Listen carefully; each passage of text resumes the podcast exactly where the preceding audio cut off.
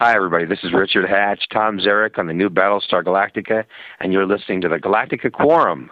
And it's a fracking podcast. Previously on the Galactica Quorum. They set him up in the beginning as a freedom fighter of sorts who stuck to his beliefs and he was put in jail for it. For him to be just someone on the take, Naked power. naked power, I feel like it's a little bit of a shortcut for them to introduce this guy who's the bad guy. The stuff that he's done in the past, it supports it. For me, it just it feels a little bit that they're amping it a little bit. There's a line that Zarek has that made me wonder. It could go either way, and I, it's interesting. I'd like to actually get an answer on this one someday from someone. Hopefully, we'll get one.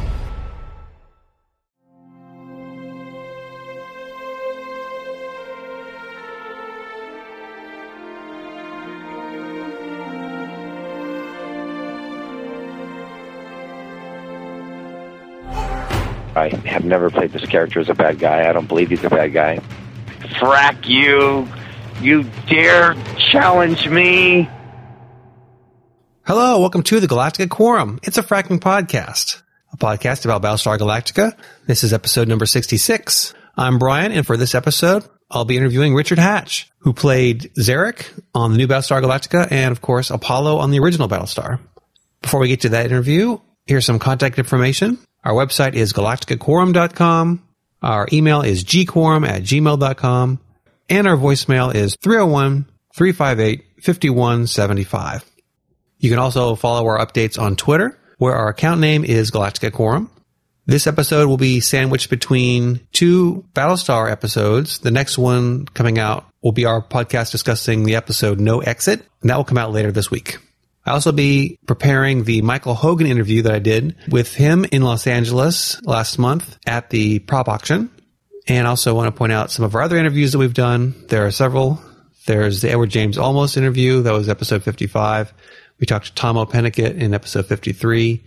Prior to that, we also talked to Mark Sheppard, Nicki Clyne, James Callis, and Aaron Douglas.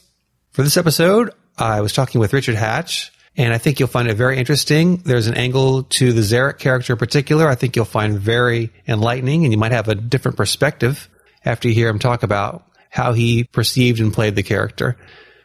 So without any further delay, let's play this interview.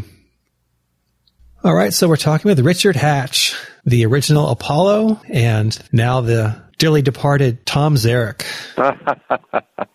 Blown out the, the boob tube. Yeah, it's, it's funny because last year we interviewed Nicki Clyne right after her character had died. Callie. Oh, right, right. And I f- always feel bad because we're talking to these actors right after they've they're, they're probably hearing from lots of their fans, giving them condolences. Although, uh, as we pointed out with her too, the scene you filmed was actually quite a long time ago, but now it's just that now the people are are well, seeing that's it. true. It was filmed last sometime May, June. But uh, no character wants to say goodbye to a show they love, so it's always very challenging. And, and it's also, you know, depending on how your character goes and how the character arc is created, every actor cares about their characters, and sometimes you care more about a character because you you relate more to that character. So I have a very uh, enigmatic character that is many times misunderstood, and sometimes in the show, people make assumptions about my character. But it's uh, I've said before, I have never played this character as a bad guy. I don't believe he's a bad guy. In fact, you know, the only backstory I know out there is from Dynamite Comics, the graphic novel that they had on Zarek, and which was agreed to by Ron Moore. But for me, everything that was told me and everything that I played and everything that actually in all the scenes. I mean, it always is interesting to me how people interpret a character or what they think a character is all about or what sides they take. And it's always an interesting uh, perception because I can relate to Battlestar as a fan watching it. And you naturally have loyalties, and you care about certain characters, and and you perceive certain things. But you know, as playing a character, you actually see the situation through different eyes. And it's interesting for me to actually be able to look at it from two different points of view. And it i don't know it's been a very interesting experience for me being on the show and playing uh, tom zarek and at the same time like i said being a fan of the show. So watching it from that angle as well. It's interesting you say that you never saw him as a bad guy because I wasn't really a Baltar fan for a long time. I always thought he was sort of a weaselly guy. And then I got to talk with James Callis and I got to see what he really thought behind the character and what he thought what Baltar was doing. And, you know, it's true that any good villain is supposed to believe in their own mind that they are doing the right thing. But I was just wondering about your impressions of the evolution of Zarek's character. Now, correct me if I'm wrong, but was he like first presented to you as sort of a freedom fighter, sort of like a Nelson Mandela type that was yeah, put he was in jail? a Nelson Mandela style, a political revolutionary. I've always played him exactly as that. And to tell you the truth, the only difference is is that I, my character, had to wield and deal because he was blocked, and I hate to say it, illegally unconstitutionally from doing anything or having any voice. It's funny, people always say, Zarek is power hungry, and I thought, power hungry? I've never met a man who put his life on the line for human rights, suffered 25 years in prison, watched everybody die, all his best friends die, and he gets on to, you know, obviously on the prison barge, gets off and runs for political office, and at every turn, he's being blocked. And the uh, powers that be, Adama and Roslin, are constantly keeping him quartered. The interesting thing was is that his only recourse, since they had the military to back them up, and again, this is what the show's about. It deals with post 9/11 type scenarios where government has a lot more control than normal, where democracy, you know, that very fragile institution that we have to basically fight for, or it can be lost easily. And I think on Galactica, we've seen it. Democracy has been lost, and yet we've condoned it because on some level we believe in the characters and we feel that the leaders, Adam and, and Roslin, are the ones that will lead us to uh, lead us home. And therefore, it's funny. Most of us, or most people, even as a fan, we're willing to suspend democracy, but as a character, fighting for accountability and looking at it from the other point of view, the key is whether you like Zarek or not or agree with him, the point of it is he has every right, if you really are honest in your assessment, to challenge the government because no government should be left unaccountable. No government should be able to make decisions without consensus of the people, and if, and if they do, then everybody deserves whatever the outcome is going to be. But I think Zarek was fighting for accountability and fighting not to become. I don't even think Zarek becoming president or becoming having power, he realized that people in positions of power so often, as he's seen before, either are swayed to the dark side or they misuse the power that they're given, even if their intentions are positive, or they are so many demands and pressures put upon them and so many self-interest groups are trying to manipulate them that I think he realized that actually it's better to be, you know, in second or third position, you know, you can actually accomplish a lot more. And I think his big issue was actually having a voice in the government, making the government accountable and just ensuring that there was some kind of respect for the people and that they would have an opportunity, since their lives were at stake, to have a say in what happens to their lives. And I think that he fought for that, and yet he had to play it dirty sometimes because he was not given access. He was blocked at every turn by them. So he had to use whatever people he could get, whatever forces he could get, and he probably had to turn to some of the more you know, bad characters to get help because he could get help in no other quarter because obviously Adam and Roslin controlled the military and controlled the power. So in a sense, he had to play a chess game and he had to find a way to manipulate to get any kind of leverage to do anything that he wanted to do. But I think most people, whenever they see someone hanging out with malicious characters or in any way that seems suspect, they're going to immediately think, oh, that's the bad guy. But it's interesting for me, if you look at all his motivations, look at all the things that he said, some of the feedback that he gave, the actions he took, regardless of whether you agree or disagree, they were never self-serving. Uh, the, the guy, he wasn't living in a beautiful quarters. He didn't have uh, riches and money and power. Uh, Zarek never had any of those things, and I hate to say it. Even in the scene between me and Adama, they cut out a couple of lines where uh, Zarek doesn't agree with Adama's assessment on there that all these things he's telling me that I did are true. But of course, they they can edit it any way that they want. I think the interesting thing is, like I said, as a character, you know, you sit there and you, and the trouble is, is that we're very forgiving as fans watching a show because, you know, we have the people that we believe in and we want them to be right. We want them to do the right thing. But this really is a show where even so-called good people do bad things, sometimes with good intentions. And the funny part of it is, is that you know Adama and Roslin take power into their own hands. You know they put Zarek in prison illegally because he doesn't agree with them about the Cylons. Well, half the fleet, two thirds of the fleet, doesn't agree with them either. And yet it's either their way or the highway. But at the same time, what is the character supposed to do? I mean, even a good guy like Gaeta straightforward, honest, down to earth, realizes that this is a life and death decision going with the Cylons who have killed billions of people, who are not trustworthy, who have programming that is suspect. Nobody knows what their programming is. And you're dealing with a situation where you could end up being either killed, the entire fleet imprisoned. God knows what would happen, especially since the Cylons seem to have so much more sophisticated technology. So, in a sense, the funny part is is that war is ugly, and if you're in a life and death circumstance where a lot of people disagree with the government and yet the government doesn't give voice to them and doesn't honor the council, which is representatives of the people, then you do one or two things. Either do what you're told to do and go along with something without any voice, or you say, I don't agree, and guess what? I'm going to have to find a way to stop you. And in that case, it's life or death. A coup means that you have to take out anybody who's an adversary or the coup fails. So, unlike any other situation, it's not a democratic situation. A coup is a takeover.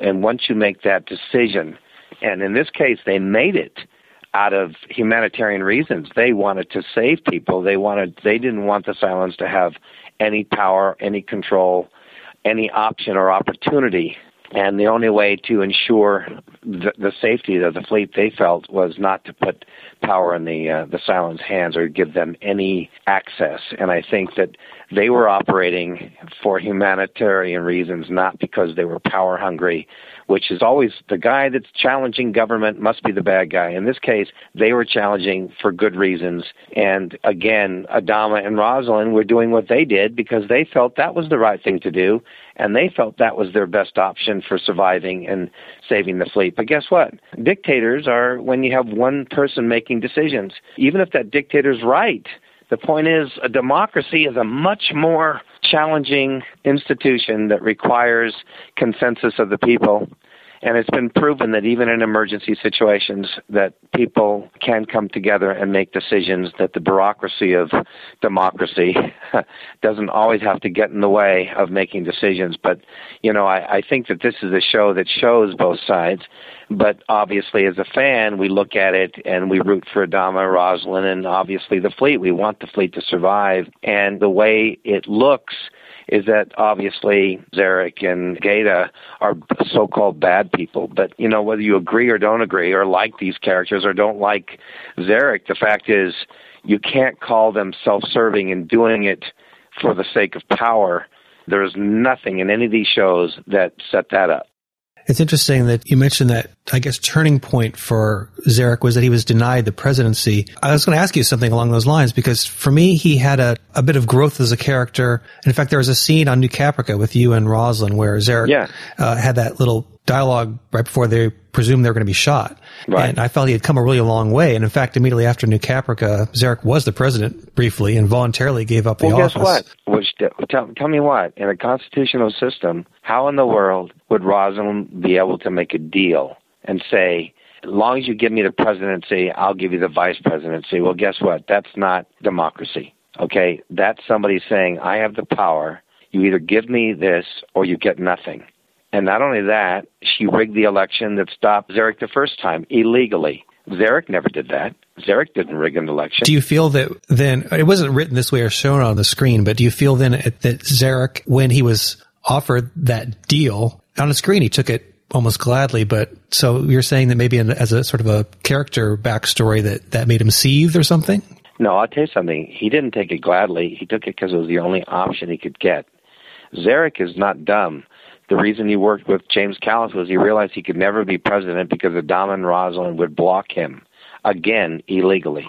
And you know something? I don't know about you, but somebody who fought for human rights, spent 25 years in prison, who was willing to stand up and face that kind of trial and tribulation for standing up to fight against a suppressive government is, to me, a character that I can believe in. And I don't care if he blew up buildings.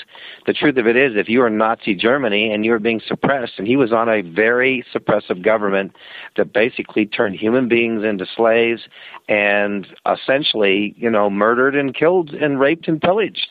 So guess what? The very people that judged me as being a terrorist ended up being human bombs down in New Caprica because the Cylons had imprisoned them. Well, what was the difference about me on my planet? And what I had to fight for. You know, it's funny how well, I love this show because again, it illuminates how he who judges, he who casts the first stone, should look at their own life and see who sinned first. And the truth is, we're all imperfect. We've all made mistakes, but I think we all were well intentioned. And Zarek was just as well intentioned as Rosalind and Adama have ever been. And he fought just as hard for what he believed was right. And believe me, I think and if you really look at the larger view and don't look at it from a biased character point of view or actor point of view, preferring one character to another, you would realize that honestly, this is a pretty dangerous call going with the Cylons, not going with the Cylons. I don't care what anybody says. With everything that they've done, my God, I would never give somebody that had done the kind of absolute devastation to the human race that the Cylons did, I would never give them control or access to my ship. I would always, and I'm just telling you now, if, if we were in the here and now, the only way I would do it, yes, would I use their technology? Yes. Would I find a way to say, look, we need your technology. We want to survive, but, but we've got to hold weapons on you. We've got to keep you in quarantine. We have to keep you under control. We can't let you run freely on this ship. I would always have found some kind of way to make it work, but they didn't explore those options. But had they dialogued them in the Council of the Twelve, I'm sure these options would have come up. But in this case, we didn't hear all sides of the story, but as Tom Zarek, and again, I'm having to create some of my own backstory to justify what I'm doing. But I think that they had every right and were just as right as Rosalind and Adama were from their point of view to take the actions they took because they were left no recourse. Adama and Rosalind would listen to anybody. Everybody had to do it their way. So therefore, if you didn't agree, guess what? What do you do? And in this case, since it was life or death, and it is a life and death decision, and we don't even know how it's going to play out. But I think they had every right to challenge that government and to put them away and to do what they had to do. But it, to really do a coup, I think Zarek knew he had no other person that would allow him to even have a chance of succeeding. But he also recognized that Gaeta, it takes somebody who's been to the dark side and come back. And that means somebody who's suffered, gone to hell, and come back who's able to, I think, to do the kind of actions that you have to do if you want to succeed at a coup. Again, nobody wants to see human life die, but I think Cain, it's an interesting kind of parallel. Cain to me was a character that you could almost hate, and yet I ended up with a tremendous respect for her because I realized that she was actually an empathetic, caring person who actually put her humanity aside in order to make decisions that, yes, people might die, but it was in order to save people. Well, this isn't always the case, but there are life and death circumstances in war where you have to make those decisions. And I thought Cain blew me away with the fact that she could actually make those kinds of decisions and do the things that she did, which were so harsh and very hard to see, very hard to deal with, and very hard to empathize or even care about that Cain character.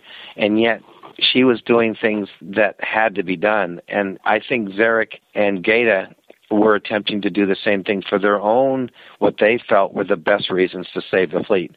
Again, like them, hate them, agree, disagree, hate to see people die, but you know, in war and life and death circumstances, some people have to die. And listen, we paid the price for following through with what we believe. But I think that at the end of the day, you do have to, if you look at it honestly, have to say they weren't doing it to have power, to be self serving. They were doing it for what they believed would save the fleet as a whole. But the funny part of it is, is that I've seen many comments posted that Zarek was out for power, and I and I kept thinking, boy, that's such a cliche. Why is he out for power? I don't know. Anybody I've ever seen that's gone through the hell he's gone through, anybody that I've seen who basically fought for human rights like he did, not too many people would be willing to challenge a suppressive government because they would be afraid of being killed. Not too many people are willing to stand up and oppose, you know, authoritarian rule. And he did that. And he did the same thing he didn't follow Baltar on New Caprica. And he was in solitary confinement. He was willing to die again for what he believed. And it certainly wasn't self serving. So this isn't a self serving character, whether you like him or not. This is a character who's an idealist who obviously doesn't trust government or power and has every right not to trust them and who fought for what he believed was right. And you know something? Honestly, I think they could be just as right as Adama and Rosalind. And yet, you know, the funny part is Baltar, who killed are responsible for killing of millions and millions of people, was forgiven in court and basically given a pardon. So it's interesting how it all comes down. This is a show that really does push your buttons both as the fan and as the actor who plays these characters because we do get involved in our characters and I thank this show because it not only has made me look at the larger picture but it's forced me from the usual position of just watching it as a fan, loving these characters and rooting for them, and made me look at it maybe from the opposing side, very much the way Ron Moore has made us kind of, in some cases, look at ourselves through the Cylons that we were judging as the bad guy and then realizing that Cylons judge us as, as the bad guy, and then who is the bad guy? Depending on what position you're in, what perspective you're coming from, we always think the other guy is responsible for all the bad stuff. You know, it's interesting how it all works, but I think this is a show that forces us to step out and look at it from the larger picture. And it's playing Zarek has certainly made me expand my uh, my points of view and kind of get more involved in seeing some of the injustices that good people perpetrate in their attempt to do a good thing. And yet they are doing bad things, you know? It's it's interesting how it all works. I wonder if you could clarify one thing for me, because you mentioned that Zarek wasn't really seeking power. There was the scene with Adama in the jail cell where he tosses the file yeah. uh, at your feet, and he he says that there's juicy stuff in the file, and it's going to hurt Zarek's reputation. And yeah. I wasn't clear on the, what the meaning of the scene was. I knew Adama was bluffing, but I didn't know if that meant that there really was some dirty shenanigans that Zarek was participating in. Because to me, that made him somewhat of a just a common dirty politician. I mean, was well, that? I know, I know, and that what bothered me is that there was a line that was cut out where I basically say that he's overshooting the mark, meaning he's overstating, he's overshooting the case. Yeah, Zarek has been involved in certain dealings. Why? Why? Self serving? No. As I mentioned before, people keep forgetting that because of Adama, because of Rosalind, because of them blocking him at every turn, in order to have any kind of voice, he had to align himself. I hate to say it, he had no other people to go to. And here's a guy that had to wheel and deal and play the game in order to have any power, any leverage at all. But like I said, sometimes we do bad things to do good things. The same thing with with Rosalind Adama. They broke the law, Constitution, did this, did that, thinking that they're doing a good thing. Well, guess what? Zarek had to do the same thing because he was on the outside. He wasn't in power. He was out of power, and he had to find ways to get some kind of leverage, some kind of control, some kind of protection. And yeah, did he do things? Yes, he did. But he was having to make his way, you know, as somebody very much like a Baltar, where he already had this stigma attached to him, where none of the so-called above board people would work with him. He had no other recourse but to go to the people who were willing to work with him. And is some of that true? Yes, but guess what? It's called survival. He did anything and everything to survive and build a power base so that he could have some kind of leverage to have a voice and make that government accountable. But you never saw Zarek as a rich man who had all these women, who basically was all he cared about was power and you know and money and stuff. I mean, where did you see any of that? You never saw any of that because he didn't have any of that. All he ever had was some henchmen that were protectors for him. And I don't know about you, but if you have a stigma attached to you, you probably need protectors. Eh, who are you going to go to? I mean, who is going to work with you if you've been put down by the government or you've been told that you're distrusted by the government? And even when I was given the vice presidency, if you notice all the shows and everything that happened, Zarek was basically put in a position of being benign because, you know, a lot of times people take their worst adversary or whatever they think their adversary is and they bring them closer to them so that they can watch them and keep them under control in a sense. She didn't really give Zarek much power or authority or anything other than a little bit of feedback. She had her own agendas being in power and she certainly didn't seem to have a lot of respect for any other voices other than her own. And again, I love the Rosalind character, and I love the actress playing her, who's, who's brilliant. But at the same time, looking at it from a political side, I can see why Zarek felt totally frustrated, angry, pushed aside, and I hate to say it, maligned, unjustly maligned. And so here's a character that really has very little recourse. And finally, when they get, you know, it's a cumulative thing. But after all this time, of trying to play the game legally and realizing he's blocked, he now had to play the game in any kind of way he could in order to assert any kind of voice. It's funny, we we're all quick to judge the minute we see who people are hanging out with or what they seem to be doing, but again, it's not what you do, it's why you do it. And it's just funny because again, the Rosalind Dama, they broke rules, they broke regulations, they broke the Constitution in order to do what they felt was right. And I think, uh, again, Zarek did the same thing. But again, it's very easy watching it from the outside to just essentially look at Zarek and think, oh, he's up to no good. But I think if you really analyze and look at the things he did or what he didn't do and look at the results of it, you would have to say, wait, there's something else here. It's not just that easy. It's not that cliche. He's not just the token bad guy trying to, to steal. There's something else going on there, and I think that's what made him so interesting and it's why I love playing him. And my only sadness is that there wasn't enough context or backstory on Zarek to really give a little more understanding to his motivations and where he was coming from. It's always easy to maybe misunderstand the character and maybe project onto him that he is the bad guy because he's kind of in that gray place, in between place where he could be good, he could be bad, but it's always easier to believe a character is bad when it seems that they are so. Yeah. Do you regret then not having that sort of redeeming moment that Gaeta even had at the very end when? Yeah, I do. I mean, I I mean, listen, there's so little time in the show. There's only so much time. Not every character is going to get their full just due. And obviously, Gaeta was a character there from the start and one of the main characters on the show.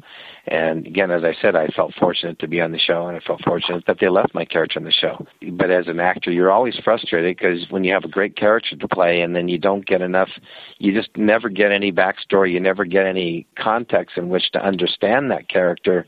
All you see is him coming in and out, doing certain things that seemingly are suspect, and yet you never know why.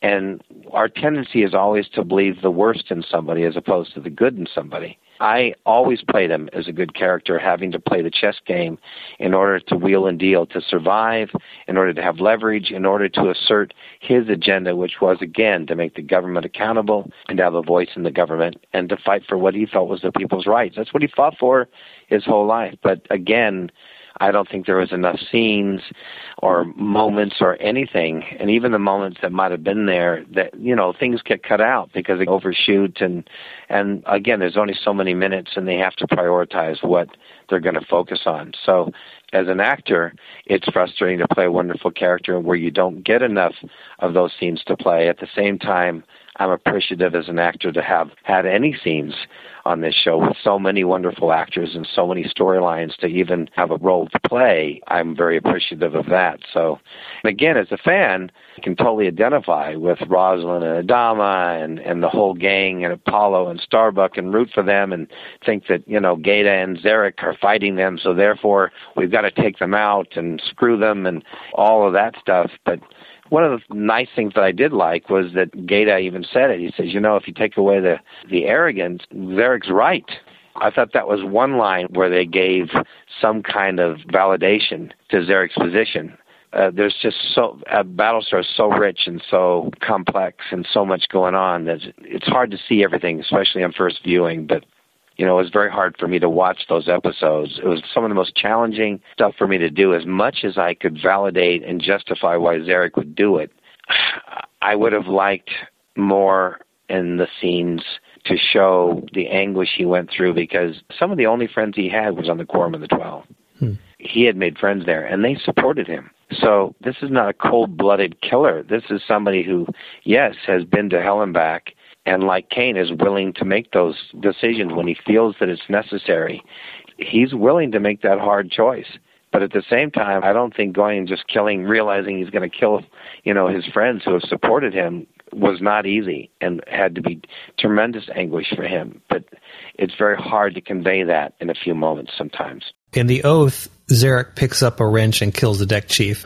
In every episode we've seen, he sanctioned violence or he directed it, but this is the first time we'd actually seen him do it. So as an actor, is that more difficult to approach than a scene where Zarek does tell the Marines to shoot the quorum? They're both yeah. coming from a really dark place. Let me tell you something. First of all, if I had to play Cain's role, that would have been really, really hard stuff for me. I even thought, God, forget, we're not talking about acting here. If you were in that real life situation as a commander, having to make these complex, uh, morally conflicting choices, life and death decisions, would you have the balls to make them? And, you know, when it comes to a coup, even though I justify the coup, doing a coup. I mean, we could see the Gaeta side and the Zarek side.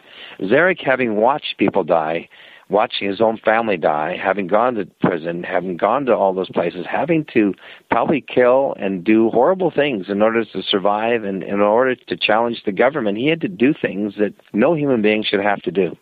And when you get into a situation where you're now fighting for what you believe is right, and people are standing in front of you that are going to stop you, it's now war you know, it's no different than the Civil War when you had two people believing two different things and brothers killing brothers, sisters killing sisters. A coup is where you got to take out even your best friend if they're against you because any adversary is going to bring you down. And unfortunately, a coup is a very extreme measure that you take only in the very last instance. And I think sometimes because of the way things have evolved, there hasn't been as much time on the show to maybe lay context for how this would build to such a moment to justify going to that extreme measure of a coup. We're having to really accomplish a lot of, cover a lot of ground in a very short amount of time. But at the same time, as an actor, extremely hard to play because we do care about our characters. And I would have hoped that Zarek could have found another way.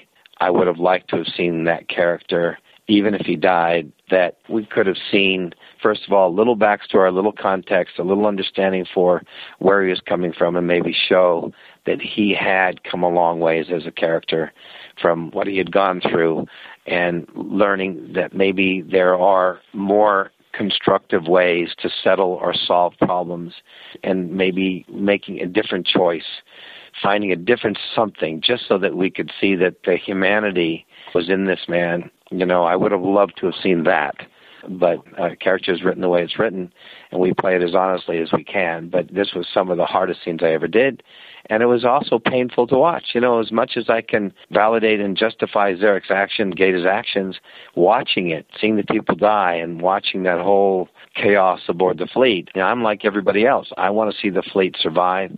I want to see everybody come together as a family. I want to see people rise to the occasion. I want to see something really, really heroic and positive and inspiring happening. And watching that was very painful. But at the same time, I can understand and justify why Zarek and Gaeta were forced to do what they did, and that there are two very valid points of view here. It's not just good guy versus bad guy, and that they're self-serving, and the Adama Roslin characters and Starbuck and all of them are right, and we're wrong. It's just, you know, unfortunately, shows will tilt one way or the other, and these are the characters that we've identified with and we care the most about, and it will naturally fall that way. But there is another side to it I think at least with Gaeta, there was some context there that allowed you to have some empathy for him. And even the way he played it, I mean, he's the guy fighting against seeing the death and seeing the killing. We get a chance to see him really anguish over that because that's not his nature. Zarek, on the other hand, you know, realizes it's the only way if you're going to succeed, if you're going to do it. And remember, he said this to Gaeta. Gaeta's the one who came to him, and he said, if you're going to do this, if we're going to do this, people are going to die, and it's going to get worse than you could ever imagine. He made it very clear what was going to happen, but you know, saying it and the reality of it is two different things. And you know, I told somebody, I said, wouldn't it be interesting? Imagine it this way. It'd be interesting if the show went that way. Imagine here you are rooting for Adama and Roslin and, and all, Apollo and all of them, which is very easy to do. And then what happens if all of a sudden you realize that Zarek and Gaeta are right? Wouldn't it be interesting if all of a sudden you realize that, yeah, they get blown out the airlock, yeah, we go with the Cylons, and yeah, it's not the best solution, but we choose it, and then you realize that was the wrong decision. You know, what would you think then if you found that out? Then all of a sudden you realize, oh my God, we judged them so harshly, we were unfair to them, and then all of a sudden we realize, but then what you really come to in the conclusion is, you know, again, it's not about good guy, bad guy. It's the fact is that there can be two valid positions, and sometimes it's not about right or wrong. It's about choices you make. It's just interesting how it all plays out, and it's interesting that we have a show like this that actually shows you some multiple points of view. Although it'd be interesting to know, and I don't know how Ron Moore feels about it, how this plays into 9/11, how easy democracy can be lost, and how easily good people can do bad things for what they believe are good reasons. I think all of this is woven into this story. Our job as actors is to look through the eyes of that character and to find reasons to justify and uh, believe in what you're doing. And I was able to do that with Zarek, but again, it was tremendously painful and hard to watch. Zarek was sort of a dark horse pick as the fifth Cylon for a little while. How would that have suited you if you were a Cylon? Well, I think it actually. Um, I don't look at the fifth Cylon. I, my own imagination would say maybe there's a hell of a lot more Cylons than there are humans. Maybe there's more than five. Who knows? I mean, look at Katie looking at her charred body in the ship. However you look at it, it seems to me that there's a lot more than meets the eye. And I certainly uh, very much like Kate Vernon, she was praying she would be a Cylon so she could come back to the show. you know, I mean, nobody that goes out an airlock doesn't wish that they're a Cylon so they can come back. But I think it could have been very plausible that uh, my character was a Cylon. But then you could find any number of characters and make them Cylons. But that would have been an. Int- I, I think those actors that got a chance to kind of deal with that, like Grace Parks, and deal with the conflict between their human nature and the Cylon programming. It's a metaphor for life. I mean, listen, we are all programmed by the way we're raised, our DNA, the environments in which we live. We have programming, and then some of it, or much of it, a lot of it sometimes is limiting and negative, and, and then our human spirit has to find a way to work through the programming to let our own true self out. The show works on a number of levels. So there's a little bit of Cylon in all of us, and some of us there's a lot of Cylon.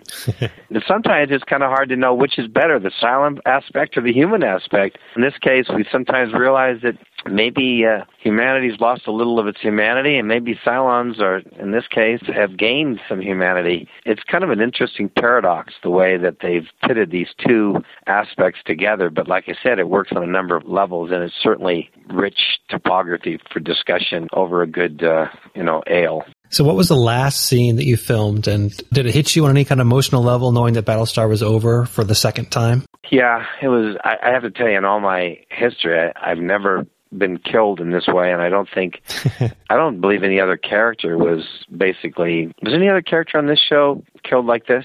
Uh, they were airlocked, but I don't think anyone was shot unless there was. Yeah, for whatever reasons, it was uh, sitting there. You know, listen, people don't realize that acting is not just faking it and trying to pretend. Actors really work to step into their characters and they connect on an emotional level to their characters and and after playing a character long enough you know you have an attachment to that character and you have feelings for that character and you know what happens to that character will affect you the actor on a on a deep level we watch it as fans and it pushes our own buttons you know sometimes it upsets us sometimes it thrills us sometimes it moves us sometimes it makes us laugh but as an actor, you're inside it, and it can affect you on very profound levels. And I think what your characters do and what they don't do will bring up a lot of your own personal issues as a person for the actor playing that character. So sitting there in an airlock, getting ready to be blown away, I experienced a full range of emotions. I, not only as the actor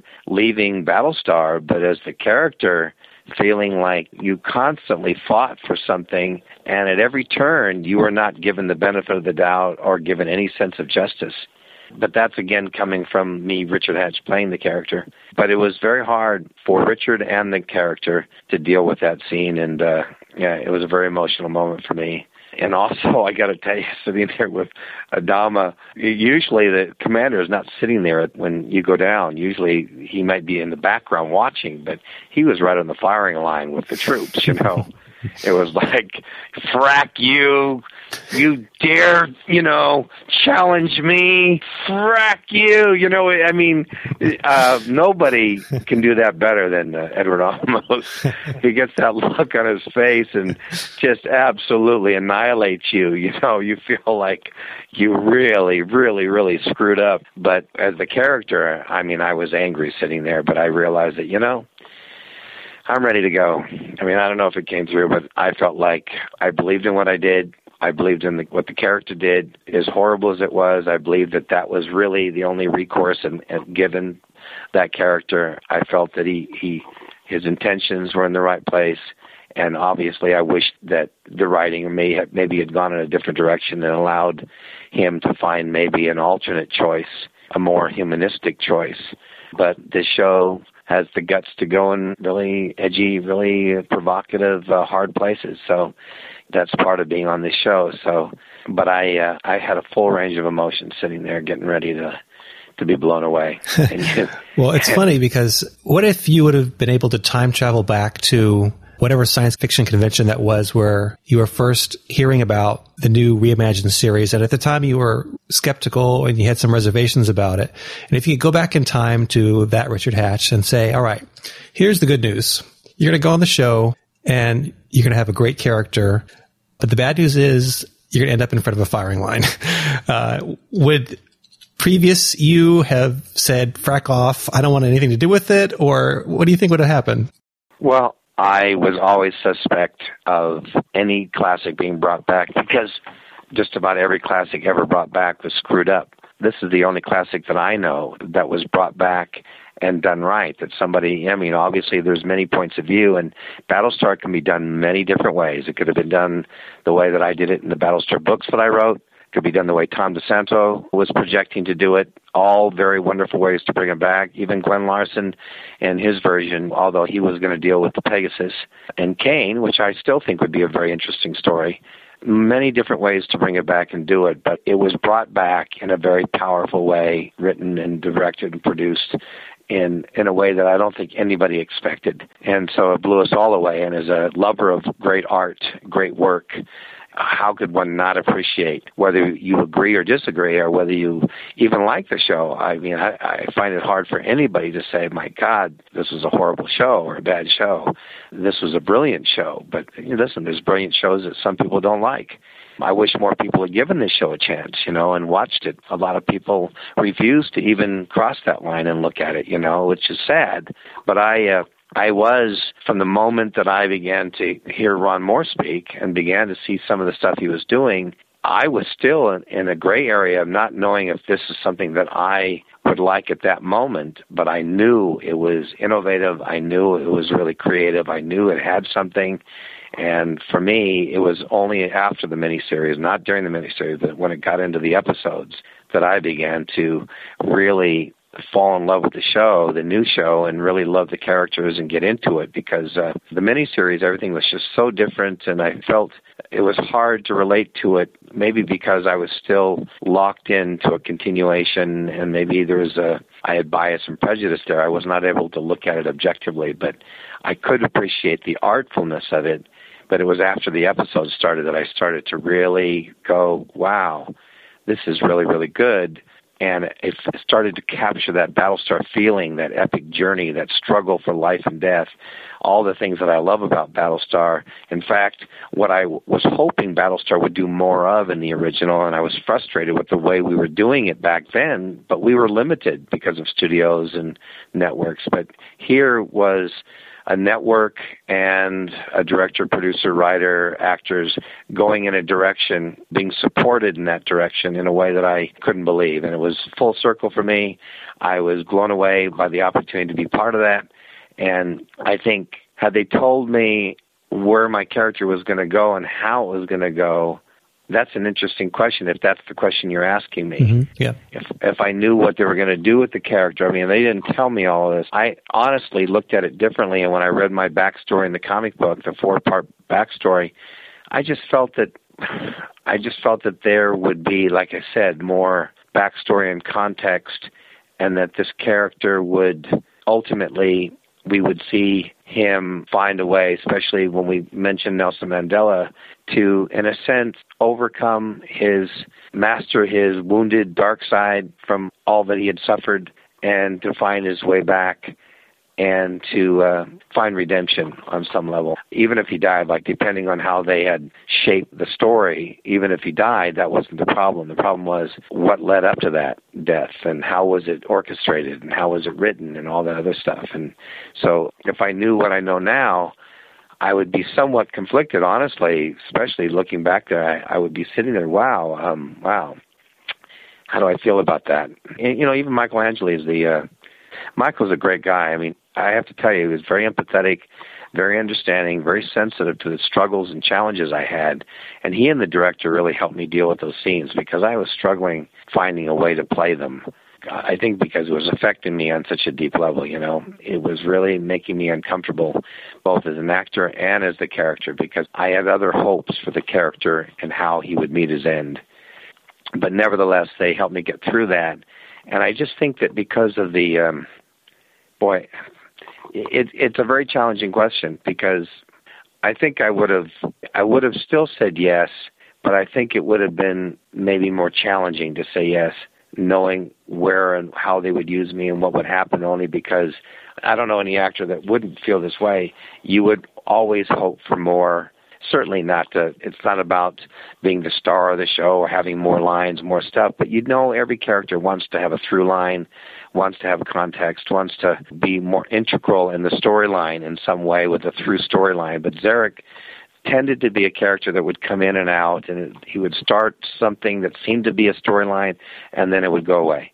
That part was very frustrating for me. I wanted to have more of a story, and every once in a while I got a little bit of that. And, and like I said, I'm I'm grateful to have had anything. But as an artist, as an actor, as a character, you know, it is frustrating. But just about every actor I know always wants more for the character. I mean, we we fight for our character hopefully not from an ego place, but from a character place of just wanting to have more to play, to bring that character to life, to more fully embody that character. But we learn and grow, and, and I am looking back. An even better question might be, am I glad I did it? You know, mm-hmm. now that it's all over, and, and even with everything I know, what I've experienced, what I've gone through, I am glad I did it. I, it really challenged me as a person it made me look at life from a more expanded place. It made me look at life from directions I never looked at it from before or didn't want to look at it from before. And also play a character that was as enigmatic as this character and, and most people thinking that this character would go wrong at, at any point. Every actor wants to be loved, you know at the end of the day. Right. And being willing to say, you know, that's not always going to happen. You do your best work, you bring your heart and soul to it, which is what I do. And unfortunately, not every character, even though in your heart you love that character, is not going to be loved by the fans or appreciated, you know. But I'm glad I played this character. I love this character. It's one of the best characters I've ever played. And uh, I feel privileged to have gotten this character and also to be, like I said, on a story that I love as much as Battlestar and to have worked with, with so many brilliant writers and uh, directors and actors. My God, what a what a! I mean, I would have been silly to have said no to that. You know. well, one character that was well loved was the original Apollo character. Yeah. And today's BSG, the Apollo character has had just a huge character arc going from pilot to politician. He's had back and forth allegiances. Pretty much the only thing in common arc wise with the original was they both lost a wife. Yeah. But mostly your Apollo was too short lived for a big character arc. So were there other longer term character plans or was that one of the things you were arguing for with the studio? Well, the original, I, I was frustrated. I have to admit. I mean, I love the original Battlestar. I love the chemistry of the characters. I love the backstory. But I was frustrated as the actor. I mean, I I just felt there was so much rich topography, much dramatic soil to till. I just thought there was so much potential there, and you know, I wasn't the only one. A lot of people felt that way, but again, the network and studios were afraid of being too provocative, too edgy, too this, too that. And my character kind of being that true blue stand-up character that everybody knows are going to watch your back and is going to come through at the end of the day. That's a character that's very easy to take for granted, you know back then, for me, I felt that after the first couple of shows, that character got lost. it was frustrating for me as an actor because uh, as an actor, I'm looking for not only a wonderful character, which Apollo was, a wonderful story, which Battlestar was, but you want those scripts and those dramatic scenes that will really push your character and really force you to deal with challenge. That always brings out the best and the worst in you and creates great, great drama and every actor searches for that. I fought. I had more meetings with writers and had more lunches and stuff. Just really, really, really fighting to have just to put that character in more dramatic situations and to to push those buttons and to create a bigger acting challenge so to bring that character to life in a more powerful way great shows are when you not just have one character, but when all the characters are fully developed and they engage each other in very dramatic ways. But the times back then are different than today, and these actors were very fortunate to be where they were in this time frame when the studios and networks are not afraid to go into these richer, deeper, more edgy and provocative, dramatic territories. So uh, it would have been fun to play the Captain Apollo of today, but I do have to say that I loved playing Tom Zarek. I mean, I just found this just a fascinating character, and I just would have loved to have played more of him. Battlestar is ending, and it will live on in a way in the new Caprica series, but the classic concept that was started in the original series with the ragtag fleet, it's ending. You had a project once where you're hoping to have like a second generation. So it came back, right. came back once. Can it be done again in some other form? Uh, I do think that Star Trek explored the Star Trek universe in many different ways with Next Generation, Voyager, Deep Space Nine, all the various renditions of Star Trek. And I think the same thing can be said of Battlestar. This Battlestar is going to be a classic, uh, will be around forever. It was brilliantly conceived and put together, uh, but there's also other options and other ways of doing Battlestar. I would love to see a continuation version of Battlestar, a rebooted continuation 30 years into the future where you have a new generation cast. Only in this case, you'd have a new generation with several of the actors from the original. So you have a bridge between the past and the present. It's like seeing Star Trek come back. You saw a little of that in one of the movies with Next Generation and the original Star Trek cast rebooting it that way, you could go back and explore it in a different way.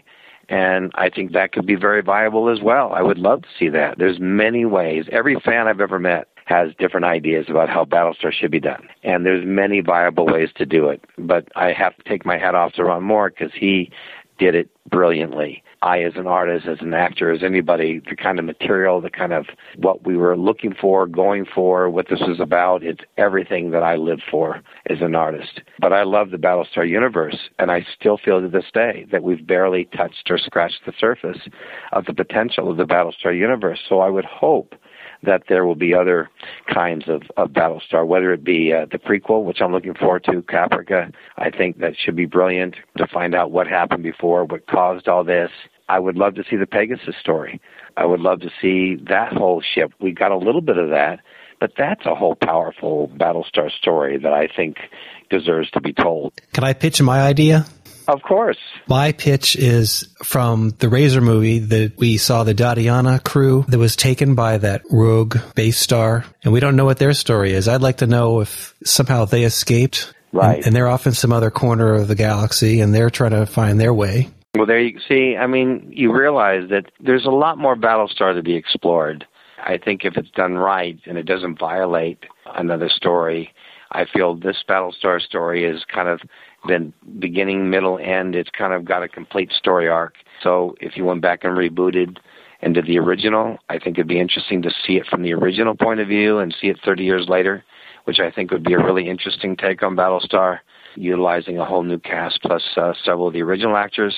I'd love to see the Pegasus story. What you just talked about would be great. There could be animated movies. I know people are talking about all these things. So I'm hoping that this isn't the end of the Battlestar universe, and I hope it will be explored further. But, you know, who knows? Maybe it'll be done next year. Maybe it'll be done 10 years from now. But I think it's too great of a story to, to end at this point, and I'm sure a lot of fans would agree with me. Yeah. Okay. Well, I thank you very much for talking with me. Oh, you're welcome. Uh, sorry for rambling on so long, but uh, there's a lot of feelings in there about. For some reason, it's um, this has affected me uh, on a very deep emotional level, and it's because I think I've I have a great deal of love and respect for this show and uh, for all the artists and actors and people involved in, in both series. And uh, it's always very, very challenging for an actor to say goodbye, to have have an ending. But endings lead to new beginnings. So we'll see what the uh, the Lords of Kobol have in store for us. I just want to thank Richard for talking with me again. If you get to see Richard at a con, don't hesitate to talk with him. He'll be glad to talk about Battlestar or any other sci-fi. And he will be at the Dragon Con 09 this year. So another reason to go to DragonCon. So again, our next podcast will be the discussion of the episode No Exit. Look for that soon. In the meantime, send us email and voicemail about your theories about how the show is going to end, what it all means with Starbuck, the final five, what you think is going to happen with the Caprica series, whatever is on your mind.